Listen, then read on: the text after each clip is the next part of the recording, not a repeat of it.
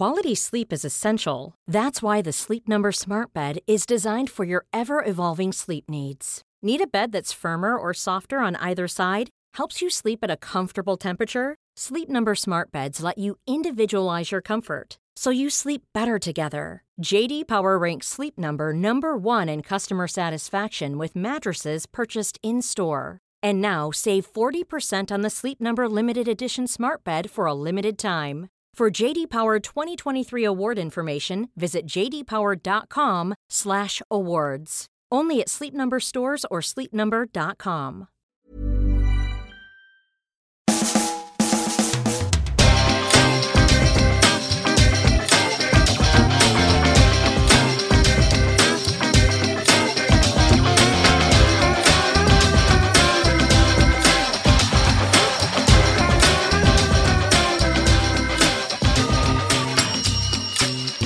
Hello and welcome to a brand new Arseblog Arsecast right here on arseblog.com. How are you? Hope you're well. I'm very well. I'm super well.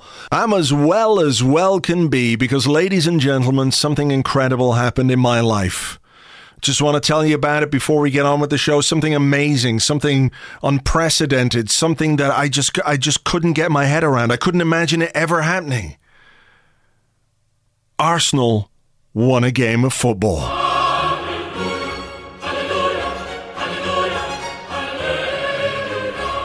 Okay, come on, be honest. All of us, we're uh, we're desperate for our team to win. We want Arsenal to do well and to succeed and to win football matches. But hands up, how many of you thought we were going to go to Milan and win 2 0, keep a clean sheet in the San Siro? How many?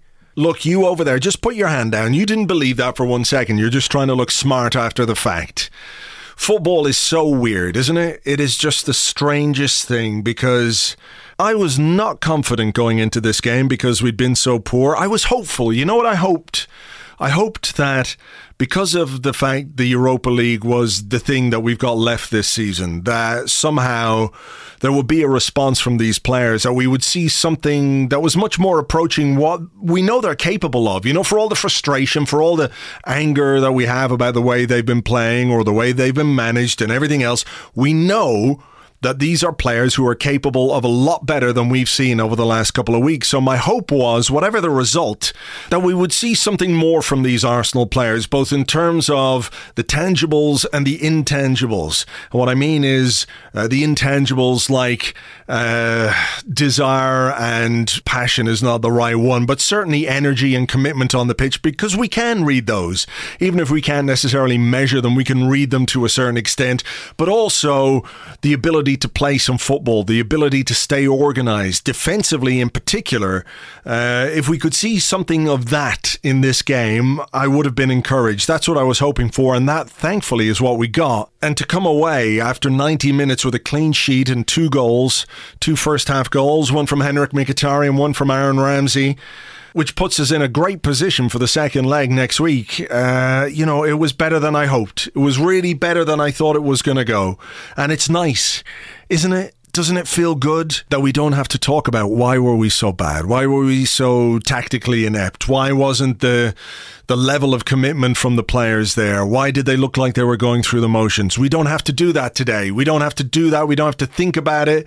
It doesn't mean that all our problems are solved or anything like it, but just for the first time in a while, it's nice to enjoy an Arsenal performance and an Arsenal result. And if you can't be up for a 2 0 win away from home against AC Milan, then I don't know what to say to you. I really enjoyed it. I know they still had their moments. They had some uh, moments of danger in the game, Milan had, and they could have perhaps scored a goal in the second half. Uh, the guy blasted over the bar, and there was a moment in the first half, wasn't there? Ospina came for a cross and missed it. The guy headed wide. But look, we could have scored more as well. Well, I think Mkhitaryan should have scored at least one more goal. Uh, there was the chance he had early on, which he hit in the side netting, and uh, you know scored a good goal. Got a bit of a deflection, but the one that hit the bar, uh, you know, we had our moments. We we really looked a bit more like ourselves.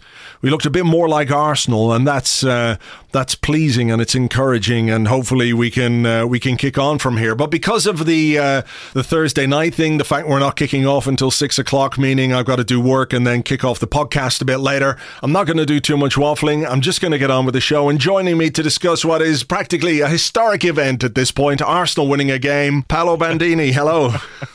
An Arsenal win away from home, no less. An Arsenal win away from home uh, in the San Siro, no less, as well. It's not a it's not a bad way to, to break your duck. I know we beat Östersunds away from home uh, recently, but th- this is a this is a slightly different beast.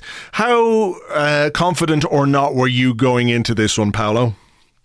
Uh, not at all, really. I think uh, you look at the fact that Milan have certainly been playing better uh, at the start of this year. I, I, had some questions about whether Milan were, were a you know complete team ready to win this sort of game, but they were unbeaten in 13 games. They hadn't conceded in uh, something like 10 hours. They were um, they were playing well, and, and, Arsenal weren't. Let's be honest about yeah. it. Uh, four was it four consecutive defeats against a team that's 13 games unbeaten? No, it's it's hard to feel it's hard to feel confident at that point. Um, so I was I was pretty surprised by how the first half went. I'm not going to you know put this down to a bad Milan performance, but uh, they certainly didn't look like a team that had been on such a good run, and, and conversely, Arsenal didn't look like a team that had been on such a bad run. There was quite a bit of um, to and fro in the opening stages of the game. In particular, you know, Arsenal started relatively slowly, and there were some corners uh, for Milan to to put a bit of pressure on. But um, I thought they might dominate us a, a bit more than they did early on, and Arsenal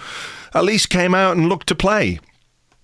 No, it was interesting because before the game, you had both managers sort of basically uh, saying, "No, no, he's he's the one you should be talking to." Because Wenger said, "Well, I don't think I can be offering any advice advice to Gattuso as a young manager, given that his team's winning and mine's not." Um, and Gattuso uh, described himself as un pulcino, which is a, a, word which is used for the sort of youngest age categories of, of football in, in, in Italy. It literally means uh, like a little chick, but it's it's used for the, the kids' games, basically, saying mm. in, in managerial team that's what he was a, a little chick. And I think actually that is kind of what, what came to bear in this game. I think that Wenger, for all that he hasn't got right recently, he understands um, the tactical nuance of a game like this a lot better than Gattuso does. I think Gattuso lined Milan up. I mean, he didn't do anything particularly different to what he's been doing in his recent league games, but I think there was a very naive approach in, in the way they thought they were going to get at Arsenal. I think they'd made a, a fairly logical uh, step in, in thinking that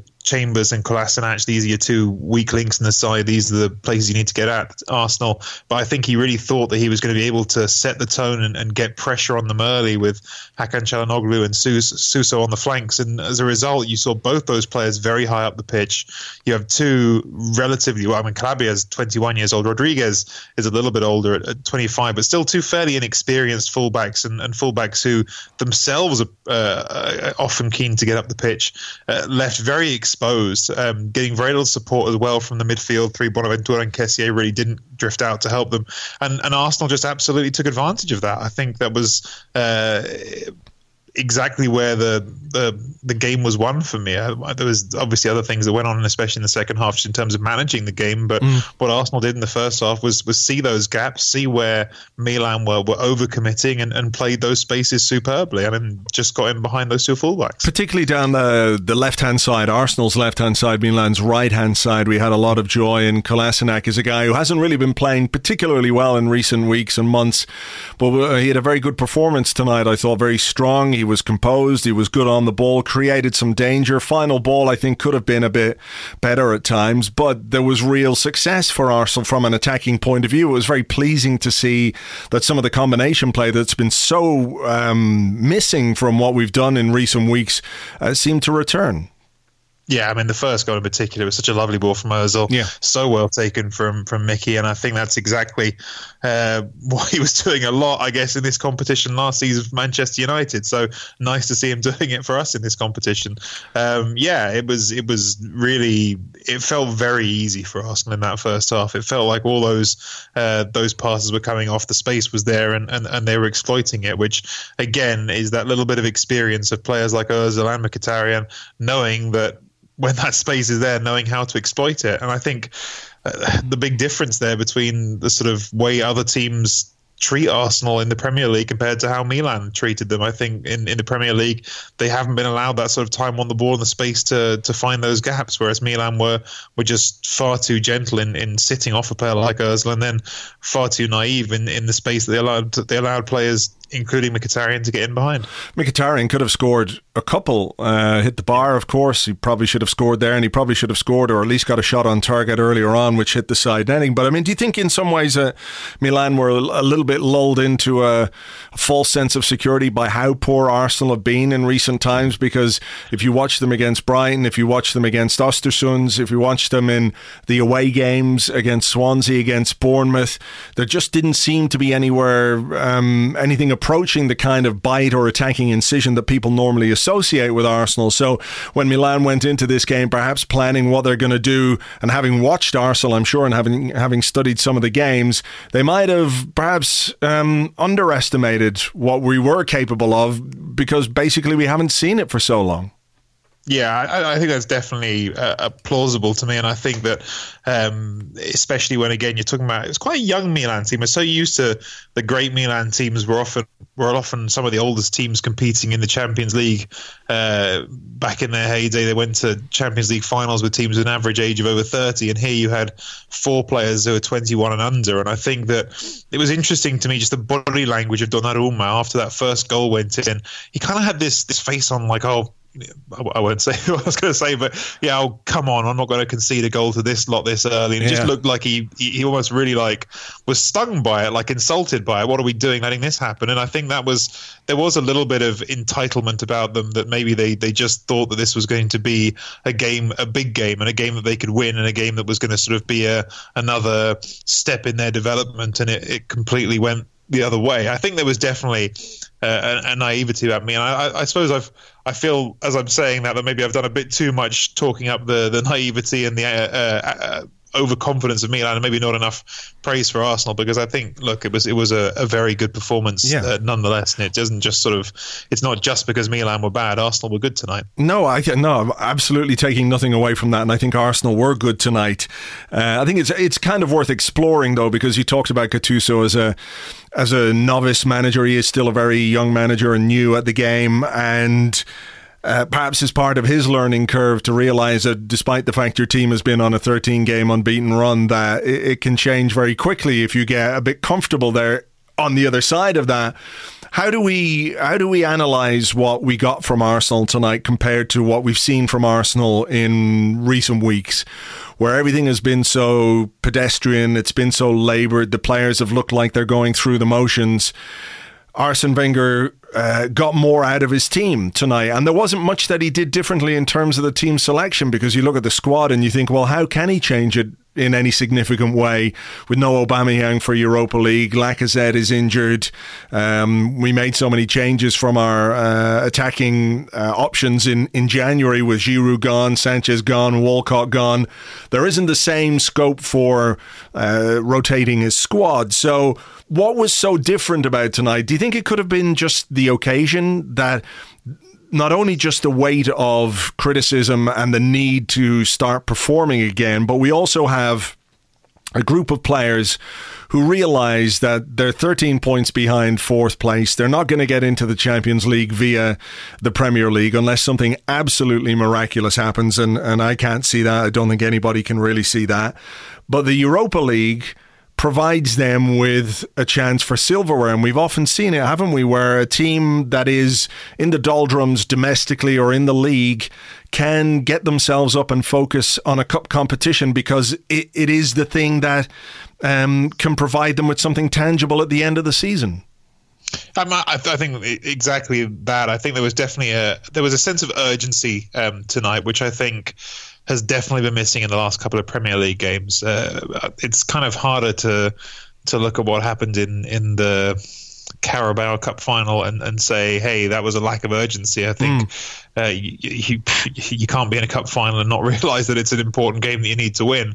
Um, but I think certainly there was maybe a, to me a little bit of a feeling in that home game against City of, of, defeatism from the outset. Like this was a game that that Arsenal didn't believe they could win because of the hammering they'd just taken from City, and maybe didn't feel like it mattered anymore if they could win these games because what is it worth in in the league? It's not going to get them up to the top four at this point, and it's uh, you know, frankly, they can, uh, at the rate things are going, afford to continue to lose a lot of games and still not yeah. necessarily drop out of the Europa League places. So there isn't an, an, awful lot else left to play for. And it did feel like tonight, um, from the beginning, this game had just a, a lot more edge to it, um, a lot more edge to it than certainly um, in some performances lately. I suppose when you looked at the, at the second half of the Brighton game, I, I, think maybe some of that came back, and maybe there was just a, a bit of a pride reaction in, in the second half of that game as well. But it did feel like I don't know. It's it's always hard to sort of separate the the fan perspective and the player perspective on these things, but it did feel like a bit of a make or break night for Arsenal, and I think there was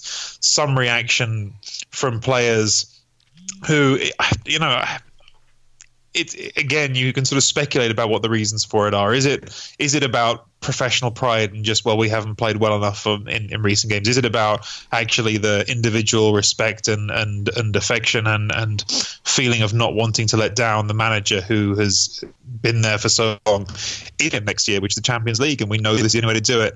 Uh, or is it just the simple fact of, of, of being at san siro? And i think that that's you know not to be underestimated either. I think you had this sort of perfect storm to a certain extent in that you got the occasion, you got the sense of being at one of the great European uh, venues in front of a crowd of more than 70,000 people, of this being an epic European night, and yet at the same time, Arsenal didn't really have to contend with an epic European opponent, uh, certainly on the night, in terms of what Milan were, were able to produce from their performance. So it, it was kind of a perfect storm in that regard, but I definitely uh, don't think anyone at the club can be unaware at this point that this is that this is all that's left. This is the only way to make something of this season and to make it into a uh, a positive season. And look, not just that there's a chance of doing it, but that Arsenal really still at this point should be looking at this and thinking we are one of the favourites in this tournament. I mean, Dortmund you would look at as one of the other teams who are supposed to be front runners. They lost at home to Salzburg tonight, so if they go out,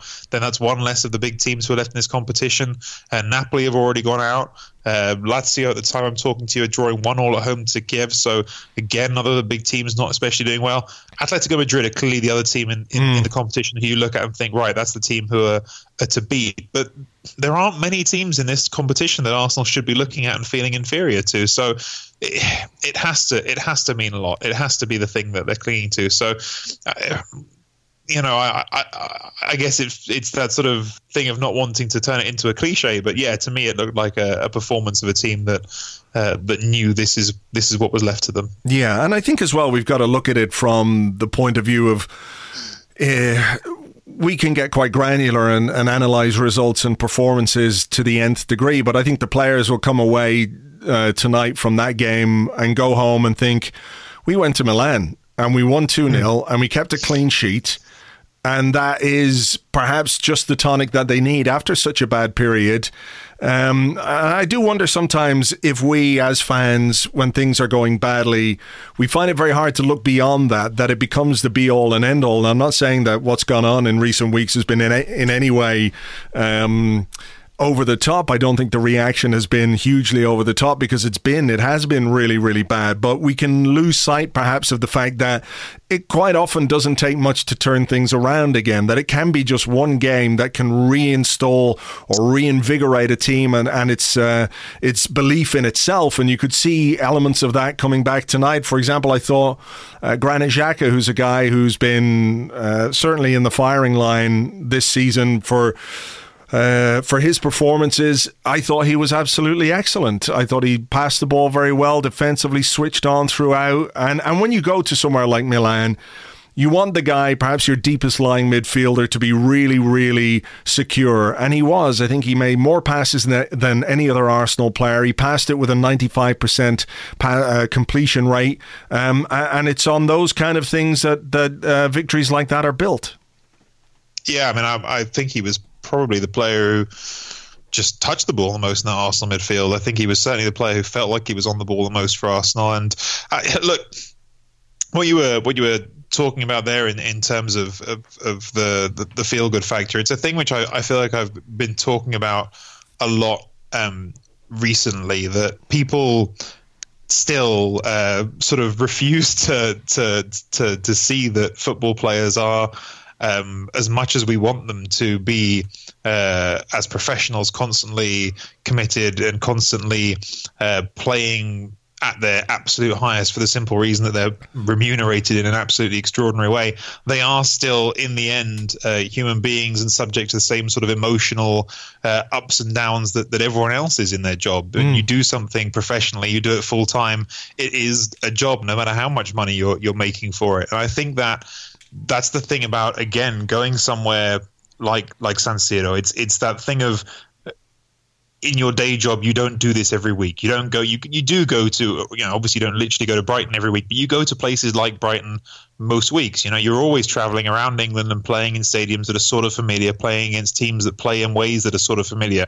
When you go somewhere like like like Milan it's an opportunity to break out of a rhythm. It's an opportunity to take yourself out of that uh, grind, I guess, and, and be reminded of, wait, this is really fun. This is going to play football somewhere that's one of the places that maybe when I was a kid I would have looked at and thought, wow, a, a, a dream to play there someday. And I think that um, just enthusiasm is, is underestimated sometimes in football. I think when footballers are having fun, it becomes a game again. It becomes the thing which you always wanted to do and that you just enjoy. And that is something that's been desperately missing, I think, at Arsenal lately. That sense of players going out and enjoying themselves. I think people have been stepping onto the pitch weighed down by the fact that they're not playing up to their level. I think they've been going onto the pitch probably weighed down by everything that's happening uh, off the pitch from the constant speculation about the manager, which, look, you, I think you know my feelings on this by now, and, and, and it's been for a little while the thought of, yes, the club needs to move on and, and how to do it in an elegant way. And I think that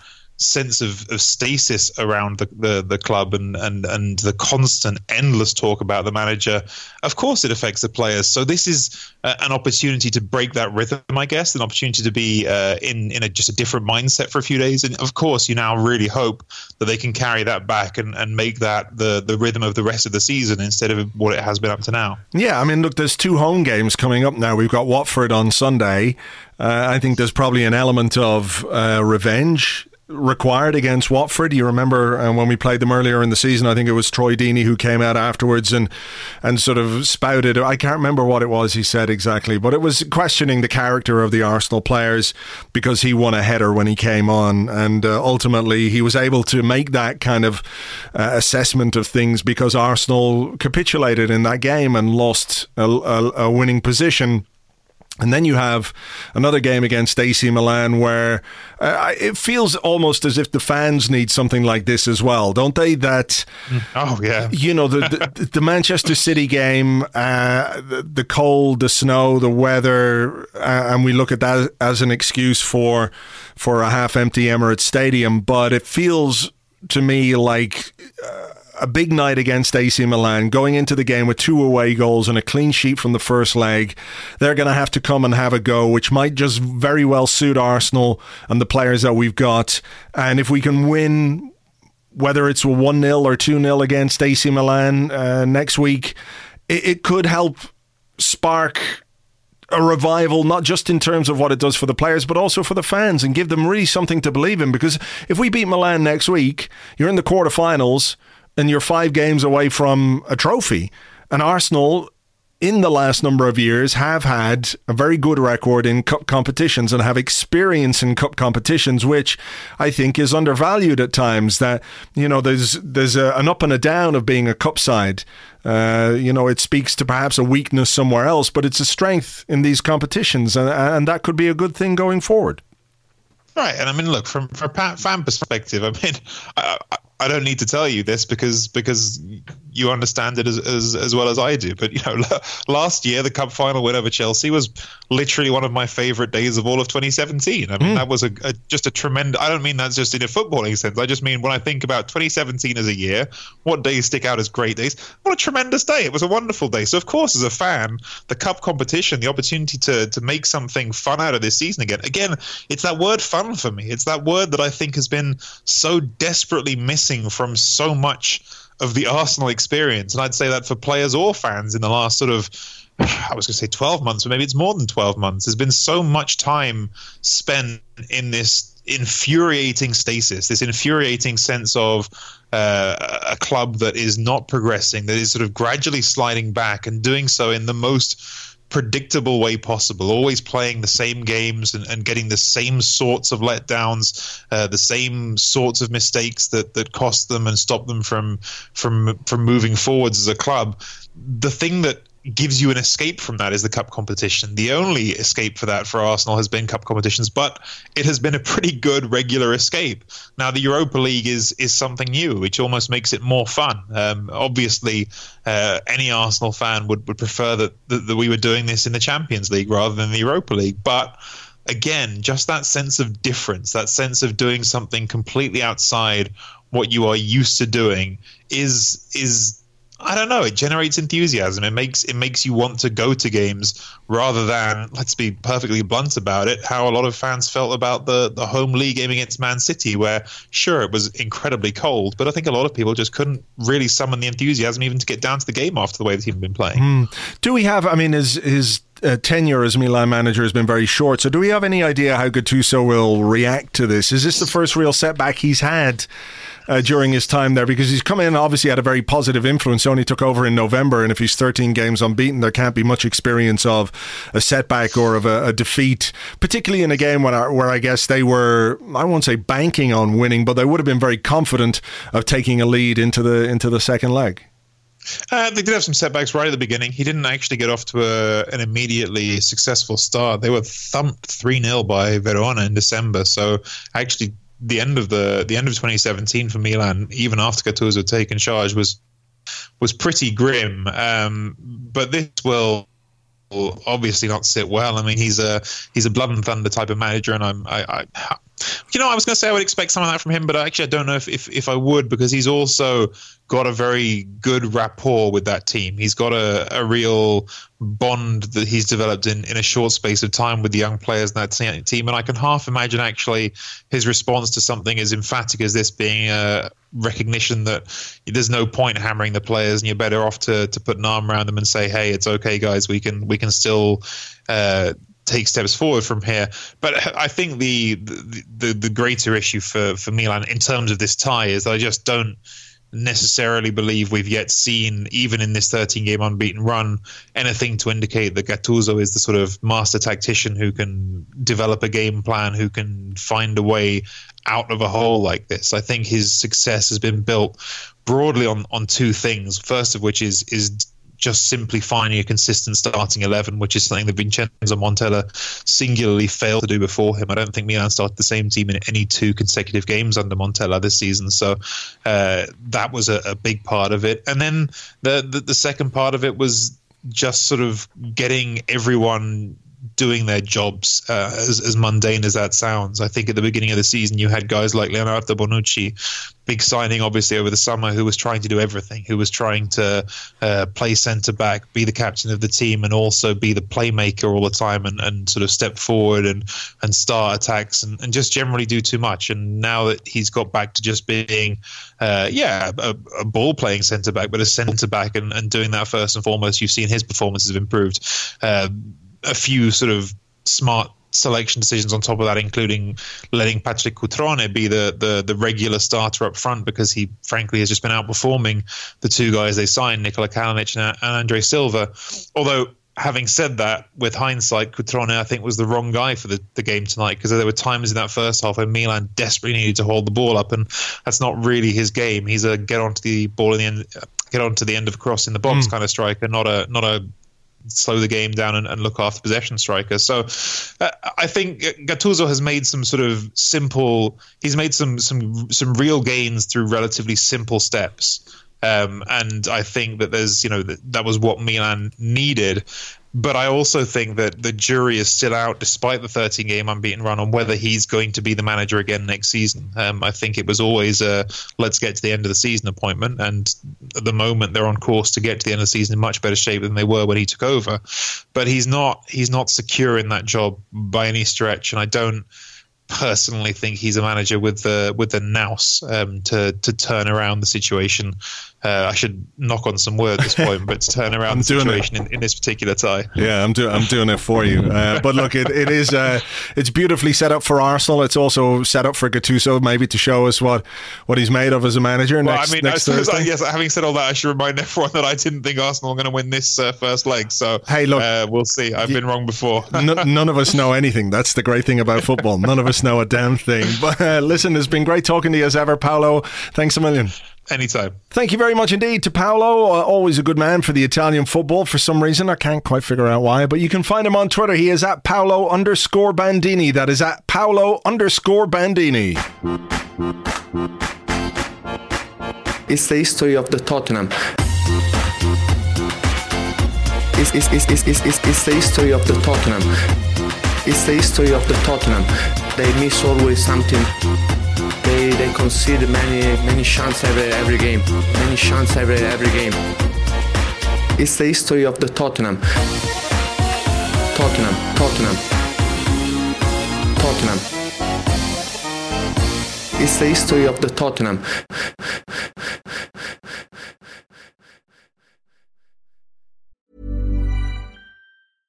Mother's Day is around the corner. Find the perfect gift for the mom in your life with a stunning piece of jewelry from Blue Nile. From timeless pearls to dazzling gemstones, Blue Nile has something she'll adore. Need it fast? Most items can ship overnight. Plus, enjoy guaranteed free shipping and returns. Don't miss our special Mother's Day deals. Save big on the season's most beautiful trends. For a limited time, get up to 50% off by going to BlueNile.com.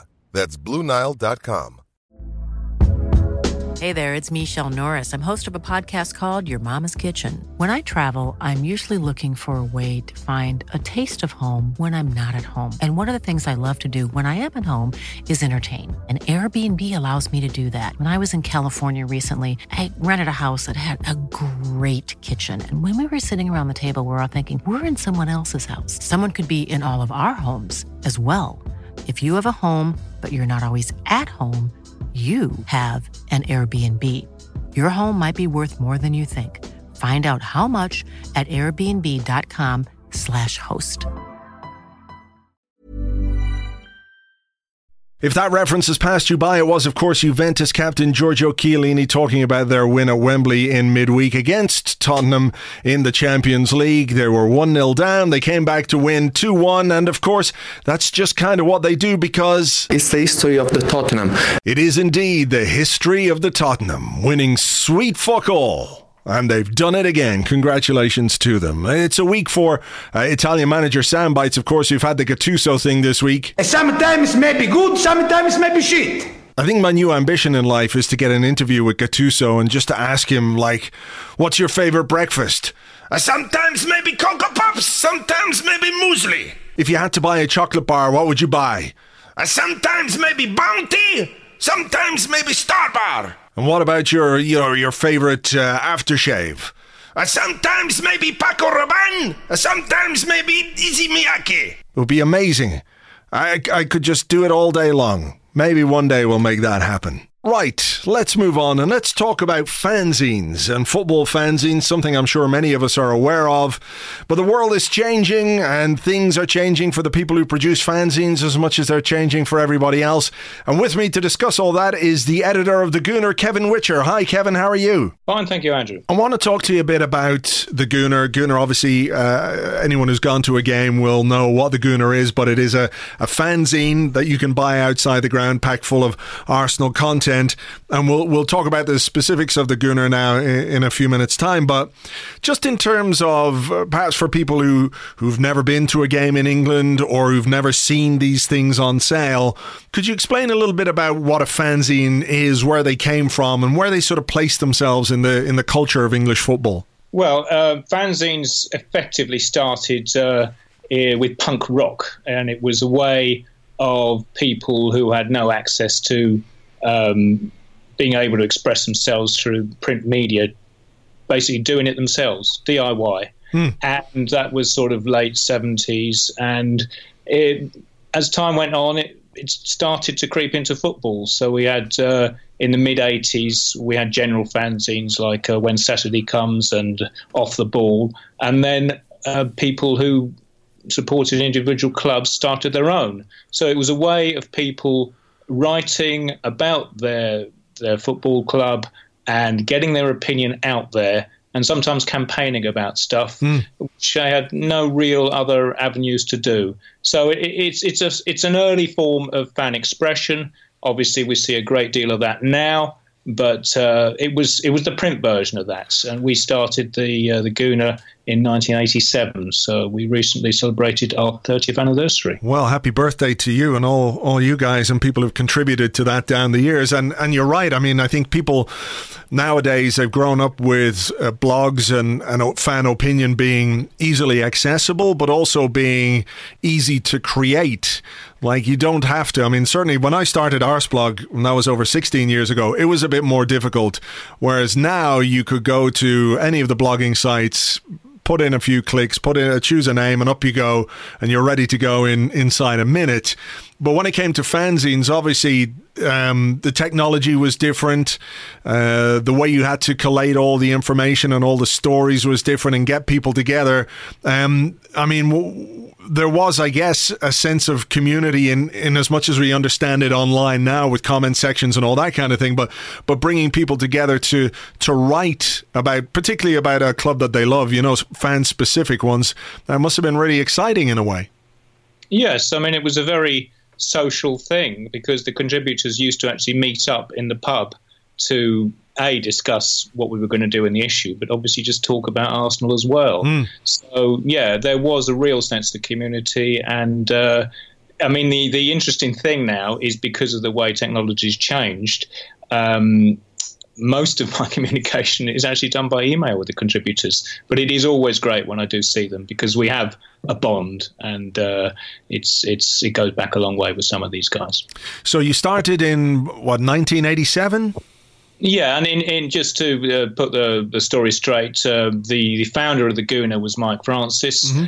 Um, he was editing it for uh, the first uh, 13 years of its existence. I got involved after about two years, and I started getting involved in the sales and distribution and, and writing a bit. And in 2000, basically, Mike was so busy with his day job that uh, he handed over the, the editing to me. And I've been doing it for the last, um, well, 18 years now.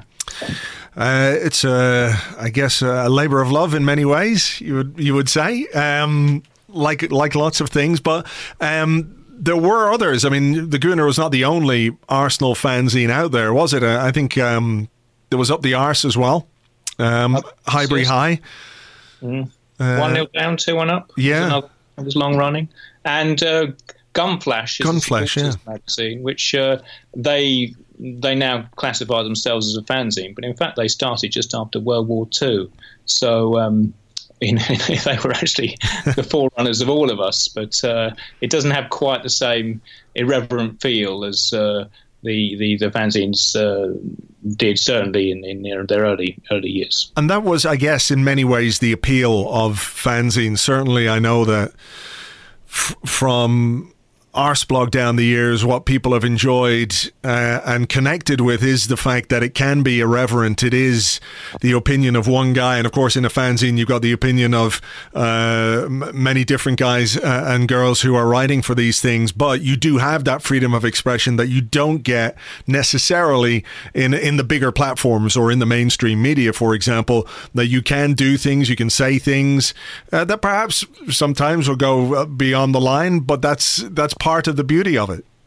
Yes, I mean the only censorship we do is basically certain words. There's one you used to use that begins with C, which I think even you stop using now. Which we don't. We always asterisk that one. I use it a bit more judiciously now. That's the.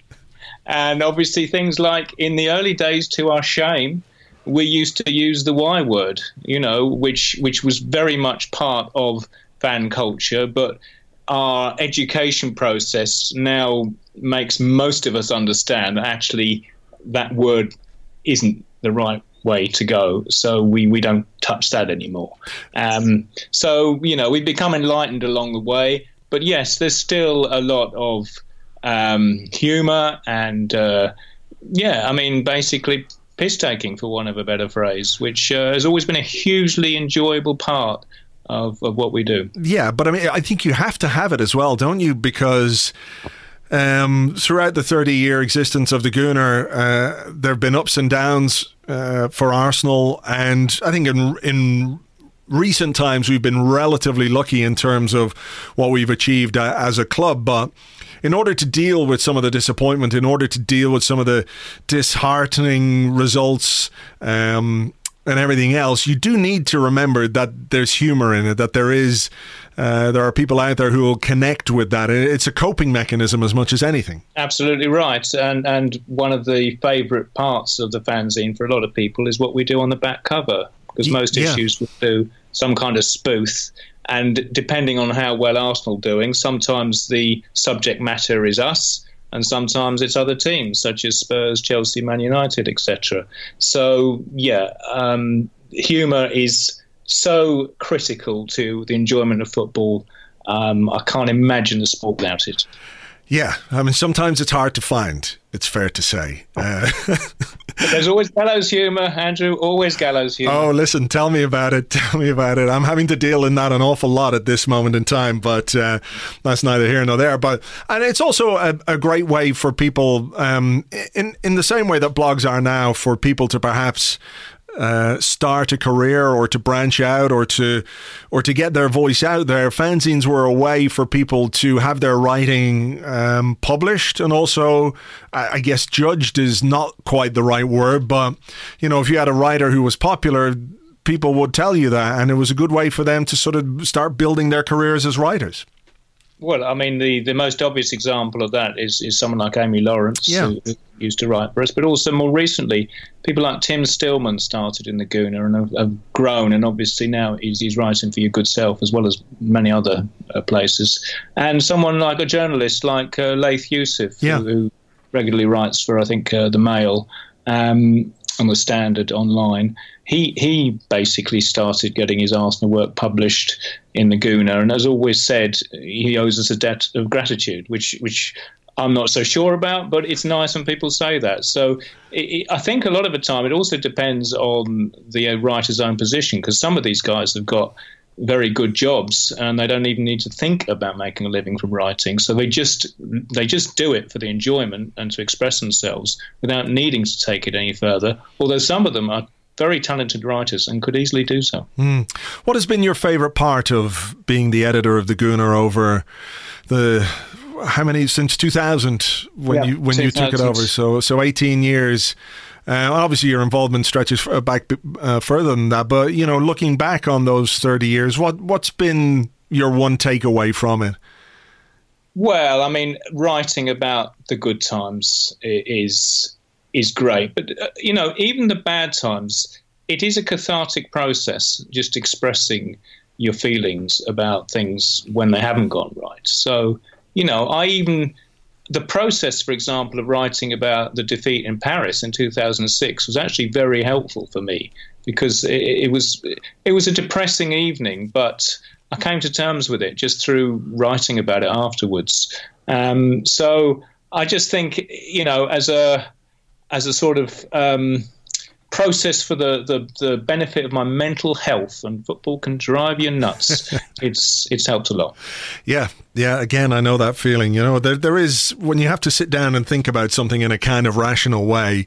It does help you come to terms with it. Um, whether it's a good thing or a bad thing, uh, I'm not sure, but um, maybe it's kept me sane as well. But like many publications, and even something like Arseblog, um, which has had to change and metamorphosize over the years. Uh, technology has played a part in in what's going on at the Gooner right now, and this was supposed to be your last season uh, producing a physical product, but there's been such a demand for it. I think, in perhaps you could you could liken it to the the uh, reemergence of vinyl, something like that, a, a medium or a platform that many people thought was gone and dead and buried. People still like to have a physical product in their hands. Yes, you can get it on your phone and you can get it on your tablet or on your computer and everything else, but there is something about having a stack of fanzines or a stack of comics or, or records or whatever it might be. So you're looking to maybe do something a bit different. Yes, we've got to change the model of, of how we operate if we're going to survive, basically. Um, I mean, for all our lifetime, as it were, of the fanzine, we've relied on selling um, match days, but the to what it was when we started out. And um, so, effectively, what's happened is the people who love it have convinced me that it would. I should try and keep it going, and I do enjoy doing it. So I thought, well, okay, let's have a look at it. And we came up with this idea of understanding that it's a niche publication. There's a limited number of buyers, but there's got to be enough. So um, we've started a campaign whereby next season, if we get a thousand subscribers who, who, who, can commit in advance for the whole season, we'll publish next season, and we'll go on a, on a year by year basis as long as there's interest for it. Um, there will still be a very minimal um, sales operation. So, for example, people who go home and especially away will be aware of a guy called Alex, who, who's like a legendary seller. Mm. And almost part of the reason I'm trying this is because I don't know what he'd do if he didn't have the gift to sell, especially at the away games.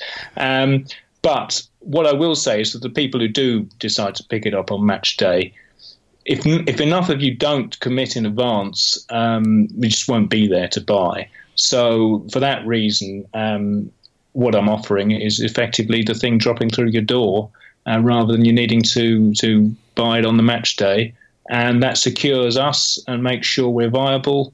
And uh, there'll be a few knocking around for people who, who decide not to subscribe, but I wouldn't rely on it. Yeah, I mean, you obviously are having to be pretty exact when it comes to your print runs and your margins and, and everything else. Um, so yeah, I mean, look, it's it's the way the world is going. But uh, if people want to find out more about this or how they can subscribe, um, I mean, how many how many issues do they get uh, if they, they do get, subscribe? They, what they get is they they'll get six issues a season sent to them, and uh, what we what we need to do is um, we need to increase the cover price. Now it'll go up from three pounds to five pounds. However, we're also increasing the number of pages to 64 pages. Currently, it's 48. So, you know, the way I, I look at that is you have to pay more than £30 if you're going to go on Sunday and get the cheapest adult lower seat to watch Arsenal play Watford. Yeah. Now, 90 minutes you're going to get for that. Compare that with receiving six times 64 page issues about Arsenal every season with content that's quite mixed and plenty of nostalgia. And the one thing I do appreciate is that this is going to appeal to people of a certain generation. So, you know, in all honesty, if there's anyone under 35 who wants to subscribe, it's brilliant.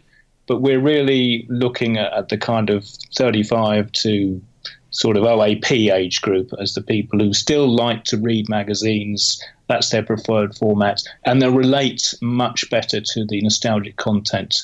Um, the other thing to mention uh, when people do sort of look up the details of, of what we're doing, we will have an offer to send anyone who wants to see an issue this season as, as a sample uh, they can buy one for 50 pence, and, and that's just to cover the postage. We'll send one out to them. It's it's UK only because the, the cost of sending anything abroad is quite oppressive.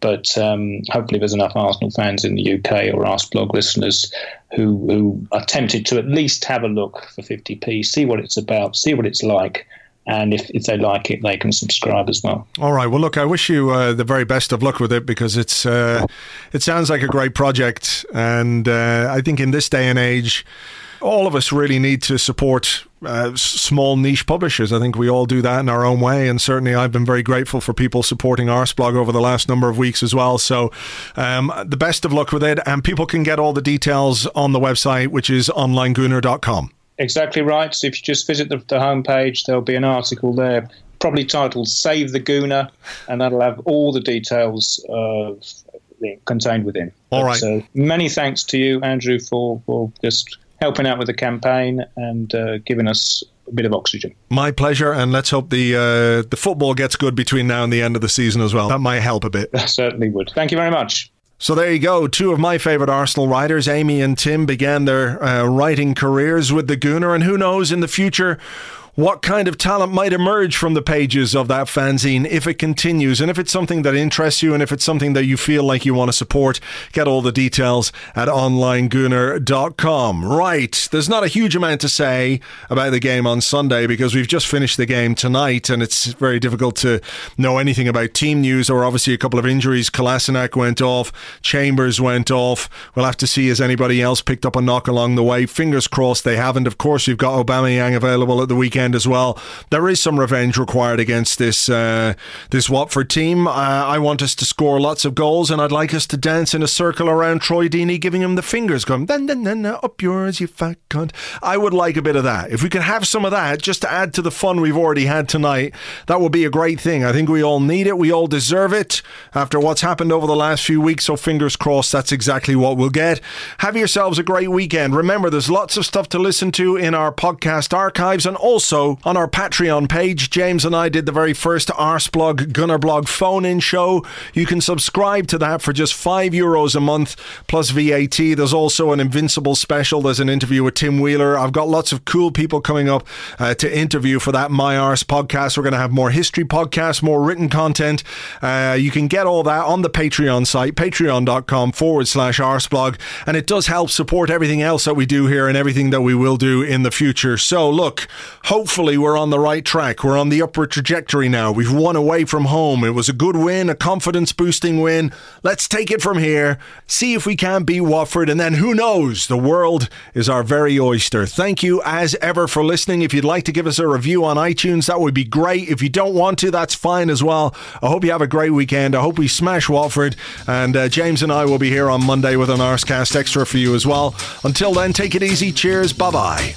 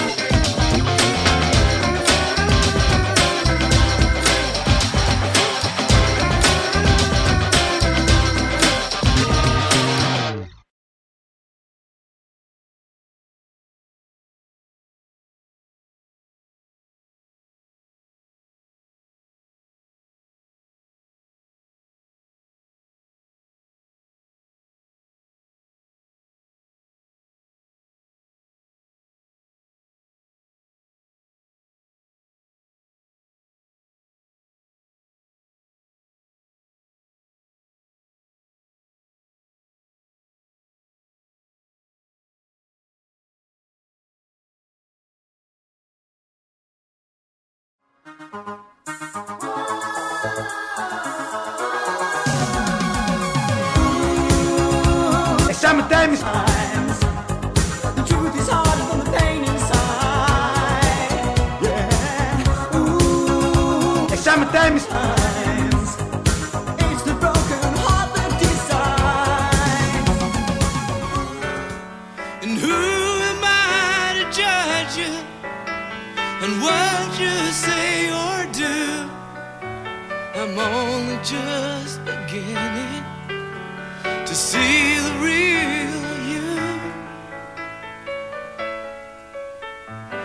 And sometimes